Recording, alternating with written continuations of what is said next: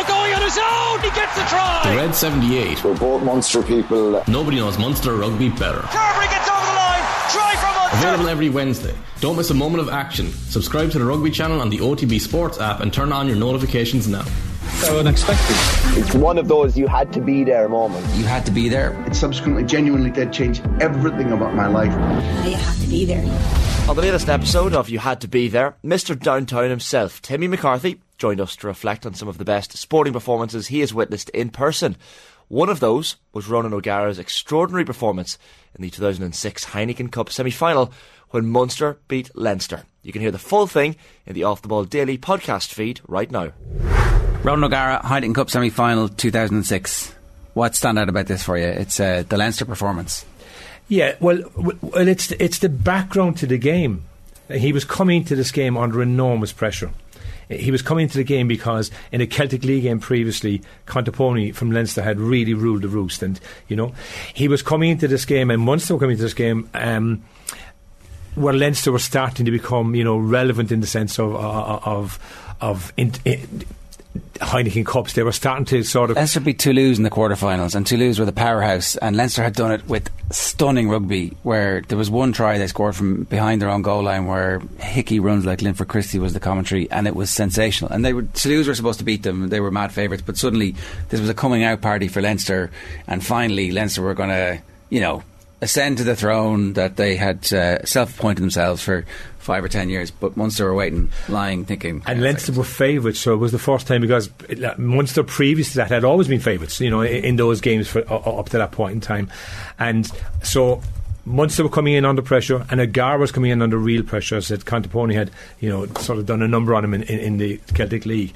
And, um, and many players spoke about it afterwards in different books. Alan English book about the road to glory talked about. Many players said that O'Gara was under pressure. Munster kicked off. Um, Leinster, Matt O'Kelleher dropped the ball. Gara kicked the penalty, and all of a sudden, you know, I remember being at the game and you just felt like we're going to win this game, like you know, like this is going to be, you know, a, a, a win today. And he was phenomenal, not just in his kicking. He missed one kick just before half time, but in his control, in his passing, in his leadership. That was the day I saw O'Gara as a real leader, you know, because that people were talking about David Wallace and Paul O'Connell and, and guys like that. But O'Gara really took control of the game, not just by his own performance, but he kept guys going here. He kept guys going who were struggling. Um, I mean, Denis Hickie, you talk about the Linford Christie sprint against Toulouse, made another sprint in the game, and O'Gar was back helping, you know, which people never gave him credit for his tackling and stuff, but he was. Um, then he obviously, you know, first half Munster were dominant.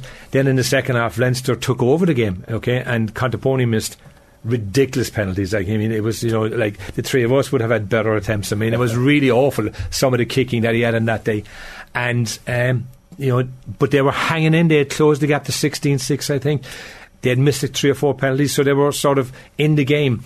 And then O'Gara gets the try with whatever eight or nine minutes to go, and um, you know ran probably faster and farther than he probably ever ran in his career at that point anymore. Since uh, jumped to hoarding, you know, which was actually amazing, you know, and yeah. uh, kind of really gave it to everybody. And I just thought that that moment showed how much it really meant. I just remember as a player, Joe, when when the pressure's really on and you're expected to deliver, and you deliver the, this, the the outbreak bursting of feeling and emotions are enormous, and that's what happened to O'Gara at that, at that point in time. Yeah, and I think it's the becoming of that Munster team where they go from being a nearly team to legends, like uh, days like that. Am I right? This is the Croke Park game, isn't it? Lansdowne Road. It is Lansdowne. Yeah. Okay, yeah, the Croke Park was the the, the, the, the, yeah. reverse. Uh, Yeah. You know, But it was the, like the fact that it was the old Lansdowne Road as well. That that, that almost right, added- yeah, there's yeah. nothing wrong with the new Lansdowne Road atmosphere, but back back in the old Lansdowne Road there was something different to me, wasn't there, in terms of atmosphere? Like it was just special and It was tight. And it was tight and retro even, but like in its own way. yeah, it was. You were actually you felt you were on top of the pitch. You know, you felt you were like in with the players in, in that sense. It was obviously retro and. Um, and Munster at that point in time, you know, as you, as you said, Joe, were the nearly men. They'd lost two Heineken Cups, and you know, and this really was they went on to beat Biarritz, but if they hadn't got over Leinster, Leinster would have started to become dominant earlier. I mean, they came, became dominant a couple of years later. So Munster may never have got the two titles that they got over, the, over the, the, that year and, and, two years later if they hadn't. And O'Gara was really the catalyst. You know, it was the one game I would say, eh, eh, you know, he had many great games. I mean, he kicked drop goals, you know, to, to win on in, in, like Grand Slams. And yeah. But on that day, his his performance was a complete performance from start to finish when he was really under pressure. Yeah, it was totally sickening as a Leinster fan. So you know, you know it's great when it's like, yeah, that one, that one sticks in the craw. So unexpected. It's one of those you had to be there moments. You had to be there. It subsequently, genuinely did change everything about my life. You have to be there.